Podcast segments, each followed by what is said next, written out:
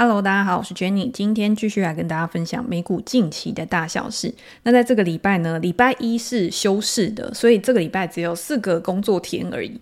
四个工作天，呃，不对，是四个交易日呢。大家还是可以看到有经济数据的公布啊，有财报的一个公布。但是这个财报已经不是像之前那么的密集，它的公司呢也不是像之前那么的重要，权值比较大的公司，所以对于整个市场的影响会是比较小的。可是你可以看到，在盘中的时候呢，股价的一个震荡还是比较大。尤其是在这两天，你可以看到大型股它的一个波动，其实也是比我们预想的还要大，包括像特斯拉、NVIDIA 或者是 Apple 公司。昨天像是 Nvidia 跟 Apple，他们下跌的幅度都超过三个 percent。我觉得就大型股来说，它已经算是蛮大的一个跌幅了。那有的时候大家会想说，那有什么利空消息会让他们跌那么多？Apple 我觉得是有，那 Nvidia 我觉得它没有一个非常特别，或者是没有非常会影响到它营运状况的一个因素。可是大盘整个就是被他们拖累下来了。昨天纳斯达克指数下跌了一个 percent，那 S M P 五百指数跟道琼工业指数也都是。是下跌的一个状况。纳斯达克指数我们看到已经连续三个交易日都是下跌的。那为什么会有这样的状况？我觉得可以从上个礼拜来讲。上个礼拜非农数据公布之后，大家可以看到就业市场看起来好像还是很 OK 的一个情况嘛，很稳健。虽然说失业率有上升，但是劳动参与率也跟着去增加。我们先来看一下，就是上个礼拜非农，因为我们上一集没有讲到嘛。上个礼拜的非农数据呢，新增就业是十八点七万，是高于市场的一个预期的。但是前两个月呢，是大幅的下调。那下调当然大家也会觉得说，诶，好像是一件好事啊，因为表示联总会非常关注的劳动市场，它是真的有在放缓的一个情况嘛。三个月平均的就业增长人数呢，大概就是十五万人左右，也是低于二零二零年的二月。二零二零年的二月，大家知道，就是在崩盘，就是在疫情大爆发的前夕，那个时候市场呢也算是比较温和、比较正常的一个状况。好，那失业率呢从三点五个 percent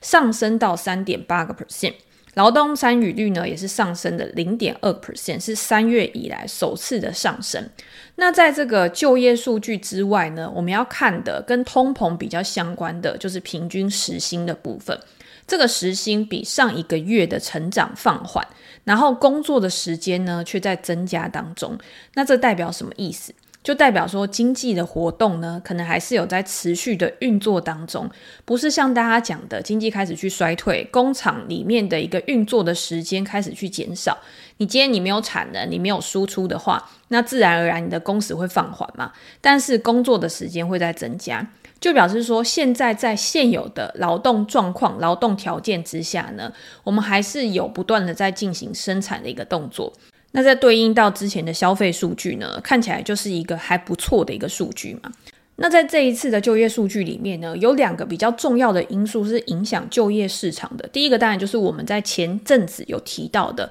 卡车运输公司 Yellow 它的一个破产。这个黄色卡车公司，它是一个历史非常悠久的卡车公司嘛，它过去呢也曾几度去面临到破产的一个局面，但是在这一次呢，因为它的破产，所以导致了三万多人失业，那这个是主要去拖累就业人数的第一个因素。第二个因素呢，就是电影跟录音，就是媒体行业的就业人数。也是因为罢工的原因呢，所以减少了大概一万多个的职位，所以让八月的一个就业增长人数虽然还是优于预期的，但是呢，市场还是会认为说，诶，好像还是有降温的一个情况。可是后续呢，当然还会有一些不一样的经济数据嘛，或者是联准会的官员最近又出来去做一个谈话。他们还是持续的去告诉市场说，不要高兴得太早，因为现在呢，通膨的问题还没有完全去解决，我们也不会那么快的去做降息的动作，甚至是年内呢，我们还是会因为未来的一个数据，会去考虑说要不要再做一次加息的一个动作，市场上面的预期变化也是很快的。那在下个礼拜也会公布 CPI 的物价指数嘛？那这个 CPI 呢，最近油价又开始起来了，或者是最近你可以看到原物料的价格好像也开始有一点蠢蠢欲动，会不会又导致大家对于通膨的一个预期啊，又开始有不一样的看法？我觉得这些都是导致整个市场或者是盘势啊，在最近好像震荡，没有办法走出一个很好的趋势的原因。但是他也没有说有一个明显的转折，告诉你说现在就已经变成是空头市场了，或者是大家都变得非常悲观啊，非常保守。就经济层面来讲，我们之前也提过嘛。现在市场对于经济衰退的预期其实是不断的去走低的。昨天 ISM 的服务业指数它是升到了半年来的新高，数字是五十四点五，连续八个月都是扩张的一个状况。那里面就业指数啊、新订单指数啊，也都是不断的去做一个拉升的。在这样子的一个情况之下，当然分析师不会认为说现在是处在一个衰退的局面。也因为如此呢，你可以看到其他相关的一些资产。商品或者是货币也都有相应的一个表现。我们前两天在我的 Facebook 上面有跟大家分享到，美元指数非常的强。从七月的破底翻之后呢，它就开始一连串的一个上涨。因为大家会认为说，你美国的经济很好，那今天一国的景气会去影响到它货币的价值，或者是你今天你的升降息，你的货币政策也会去影响到一个国家它货币的一个价值。当大家都认为说美国的经济还不错，还算稳健，但是像欧洲啊、中国啊，他们的经济都略显疲态的时候，当然就会去支撑美元的价值上涨。那当然，大家就可以看到美元又创了一个波段的一个高点。那如果大家也有在观察一个跨市分析，或者是跨市的一些商品，它的相互的影响的话，你也会发现，当美元高的时候啊，第一个是它对应商品的价格，可能因为是反向的，所以商品的价格就会受到压抑。比如说像黄金的价格啊，油价虽然说最近跟美元的联动性，我觉得算是比较少的。但是就过去的一个经验来讲呢，通常因为油价还是用美元去做计价的嘛，可能现在有一些呃国家或者是国际市场，它的交易可能会用其他的一些货币啊去做一个对价关系，但是美元还是比较主要的一个交换的货币的一个媒介。好，那除了这个以外呢，以前我们也提过很多次。今天原油的价格，它绝对不会只是靠货币来决定的，或者是靠供需来决定的。很多时候呢，它也会因为一些政治的因素而有不一样的变化。像最近呢，可能阿拉伯啊、俄罗斯啊，它减产，可能又开始去做一个持续延长的一个动作，那也会导致市场对于油价的预期呢，会有比较大的一个反应。那除了这个供需之外呢，另外还有的就是因为我刚刚有讲嘛，大家会觉得说经济现在好像还处在一个比较 OK 的一个状况。当经济好的时候，对于像能源这一类的生产的要素，当然需求也会有一定的支撑，那也是支撑油价的一个很重要的因素。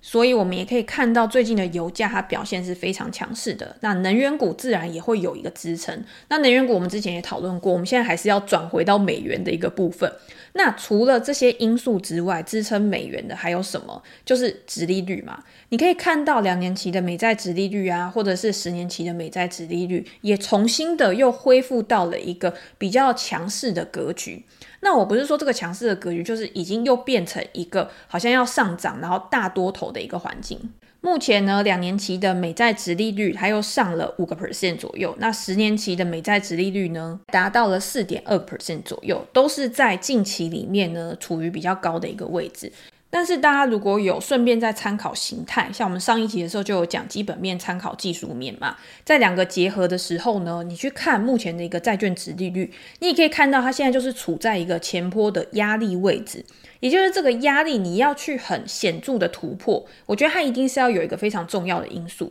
比如说像 CPI 高于预期，然后市场对于未来升息的预期又开始去强化的时候。就有可能让它去跨越这个分水岭，又变成新一波趋势的一个展开。可是，在还没有突破之前呢，因为我们也有提到，技术分析是拿来确认的，不是拿来预测的。所以，有没有可能在之后，它反而是变成一个反转的一个讯号？比如说 CPI 低于预期，那它没有办法显著的突破的时候，它就会在短期去面临到一个比较弱势的格局。那今天债券殖利率跟债券的价格是呈现反向的一个关系嘛，所以当殖利率没有办法好好的突破，然后开始进行拉回的时候，就会更有利于债券价格的一个上涨。我觉得这个方向是我们没有办法去预测的，但是我们可以透过这些图形，透过这些形态，帮助我们更冷静的去面对现在的一个盘势。比如说，我们拿二十年期美债的 ETF 去做观察好了。我们之前有提到，就是这个二十年期美债啊，它可以当做你投资组合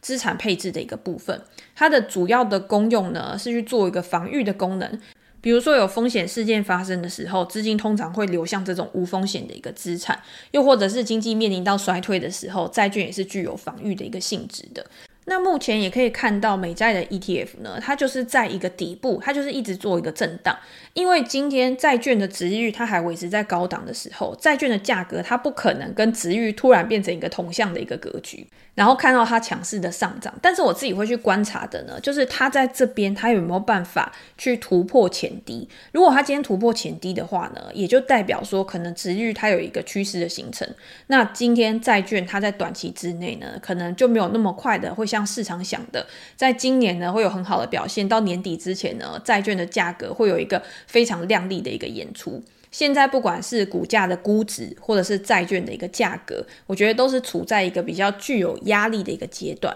但是这个压力呢，它就是整理，你需要更多的耐心去等待这个趋势的形成跟发展，比如说未来的一个数据。所以我自己会觉得啊，就是到现在啊，我觉得在上半年的时候，大家会觉得说，哎，今年可能不是总金盘了，今年是选股。然后你如果选到 G C 粉的话，你就会觉得哇，今年过得特别好。我们在昨天分享的时候呢，也可以看到 S M P 五百指数今年以来上涨幅度最多的，可能就是 NVIDIA。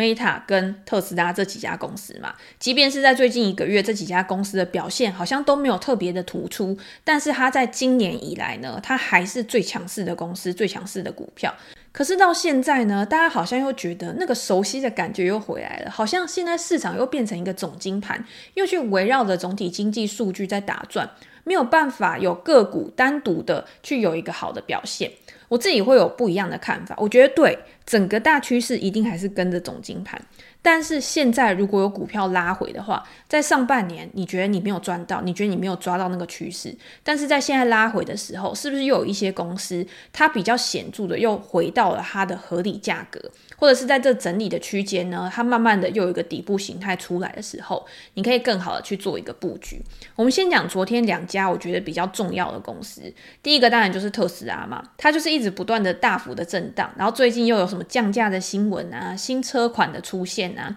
昨天呢，又有一个消息传出来，就是他计划在全球去关闭工厂。然后因为这个关闭的关系，造成它的产量跟它的交付量都会下滑。那今天如果你的产能跟你的交付量没有办法有很好的提升的话，你要怎么样在下一季的时候端出一个好的成绩单给大家看？所以当然就会导致市场会有抛售股票的一个情况啊。不过我觉得有的时候大家对于特斯拉啊都是太看短期的一个表现，而忽略它长期的一个价值。我觉得不是说今天你就是闷着头一直买，越跌越买。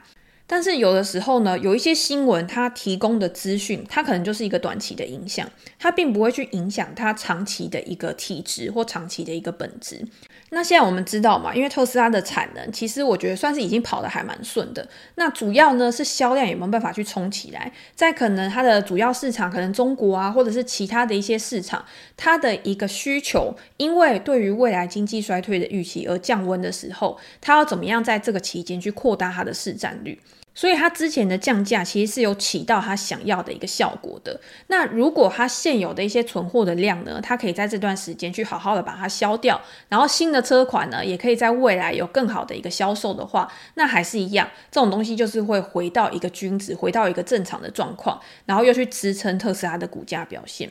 就像这两天呢，马斯克他不是也有在 Twitter 去，我觉得有点像是酸 Lucy 的那个老板吧。他就说，你拿那么多的钱，可是今天你的交车、你的产量都没有办法去提升。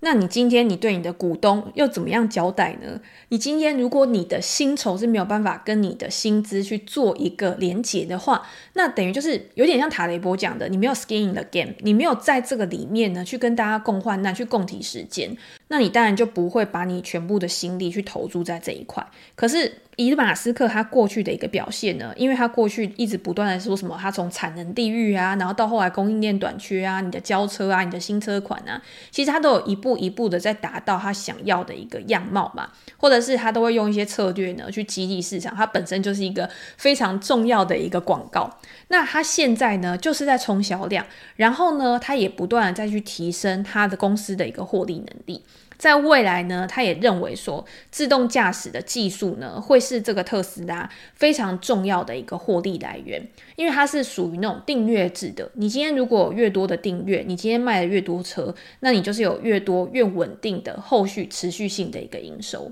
所以呢，在第四季，它也会交付那个 Cybertruck，或者是它之后的这个新的车款 Model 3的一个车款，是不是有可能可以成为下一个催化剂？我觉得这个是大家可以去关注的。现在呢，下一代的特斯拉的下一代的汽车平台呢，就是可以提供比较大的一个产量去支应现在。大家从汽油车转型到电动车的一个需求嘛，我现在有发现，就是我家下面的停车场啊，真的是越来越多的电动车，路上也会越来越多的电动车。其实有时候这种改变就是在无形之间，你现在想要去换车的时候，你会去思考的是，诶。我如果这台车我要开个五到十年好了，那我现在我到底应该是买汽油车还是买电动车，会比较具有它的一个价值，或者是它真的可以去使用那么长？未来的趋势在哪边？那目前看起来呢，我觉得电动车真的在人们在消费者的心中呢，占据的重要性已经是越来越高的。所以我觉得可以去提高产能，可以去增加交付，真的是非常重要的一件事情。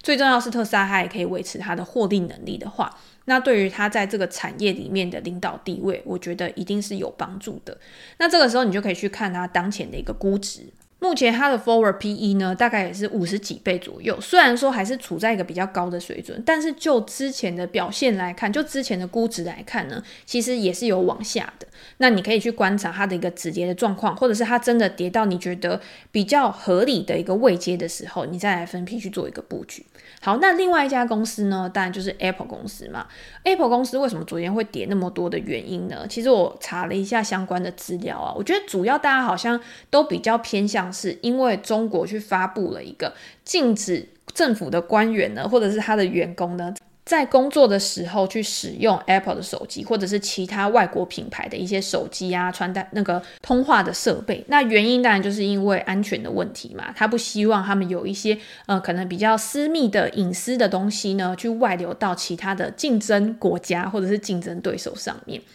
那其实之前呢，中国就已经有一些限令了嘛，它也不是到现在才开始有这件事情，只是现在可能已经把这个限令去做一个扩大。大家记不记得，就是在二零二一年的时候，那个时候中国政府呢也限制他的军方跟一些国有企业去使用特斯拉的汽车。那个时候当然也是因为，因为现在的车都是数位嘛，现在的车都是有一些联网的功能，所以他们也担心说汽车去收集到这些数据呢，未来会变成泄密的一个来源，去影响到国家的安全。但是这件事情在当时呢，也是有一些风波，造成股价的一个波动。但是慢慢的呢，市场又会趋于平静。那现在大家还是可以看得到，特斯拉还是会觉得说中国市场就是它最重要的一个市场，而且特斯拉的汽车呢，也在中国的销量其实是维持的还不错。错，他在上海也有工厂啊，去持续的做一个出货。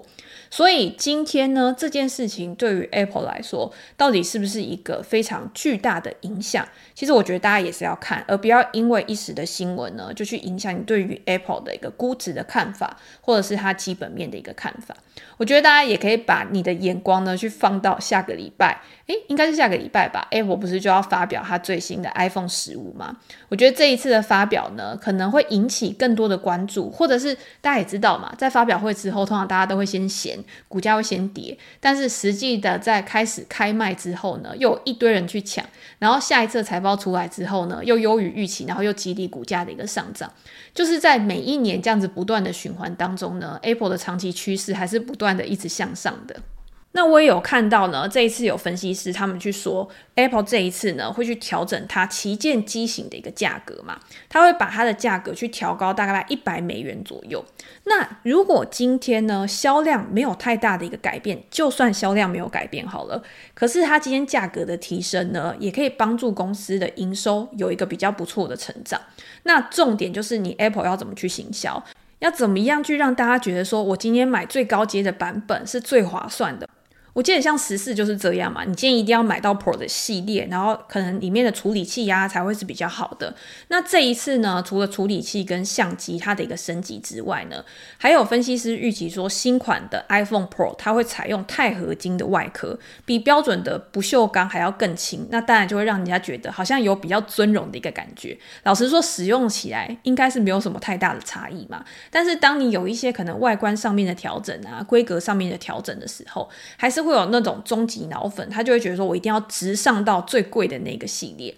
那还有就是，可能今天大家会觉得说，iPhone 它有的这个 Type C 的连接线呢，也会分版本，就是有不一样的一个规格，然后呢，去引导消费者去选择他们希望他选择的一个产品。我觉得这个算是 Apple 蛮高招的。因为你除了要制造出非常好的产品之外，你今天你的行销也要非常的强，你才有办法让大家去认同你这个品牌，去买你的产品嘛。二零一九年的时候，Apple 就是推出了首个 Pro 的一个系列。所以 iPhone 十一 Pro 或者是 iPhone 十一 Pro Max 呢，它一定是比基本的一个系列有更好的相机啊，更好的显示效果。我记得我那个时候 iPhone 十一应该也是拿 Pro Max，就是最大的那一个。然后呢，他们 Apple 可能就有发现说，诶，我这招感觉好像真的是有一点用哦。因为我今天如果告诉你说我有更好的规格，那我的价差如果又抓得非常合宜的话，那今天消费者他可能会觉得说，诶，我就加一点钱，我可能就可以直上到某一个系列。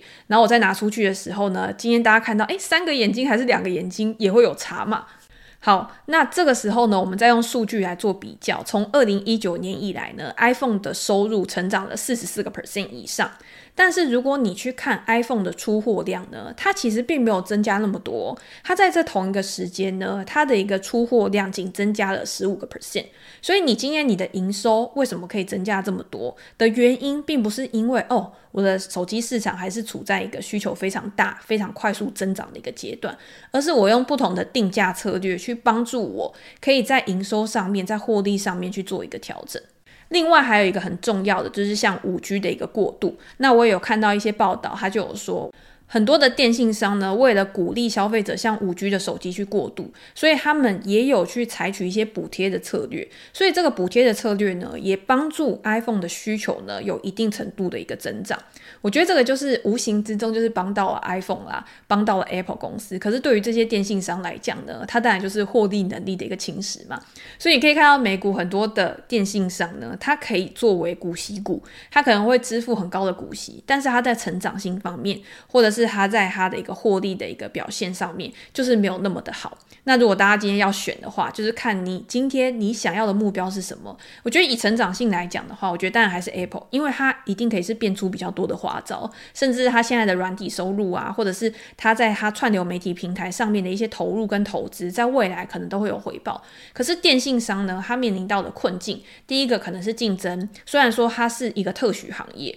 但是竞争，然后价格的一个下杀，或者是它在最近可能有一些监管啊，或者什么一些。其他的政府监管政策的影响，那都会导致它可能有现金流进来，也可能可以配股息，但是在资本利得上面呢，它可能表现就不会那么漂亮。好，那一样呢，我们就是期待下个礼拜 Apple 会给我们什么样的一个惊喜。那今天呢，就先跟大家分享到这边。如果大家有任何的疑问，或者是想要聊的主题的话，也欢迎留言给我评价，我们在之后 Podcast 再来跟大家做一个分享。那今天就先这样喽，拜拜。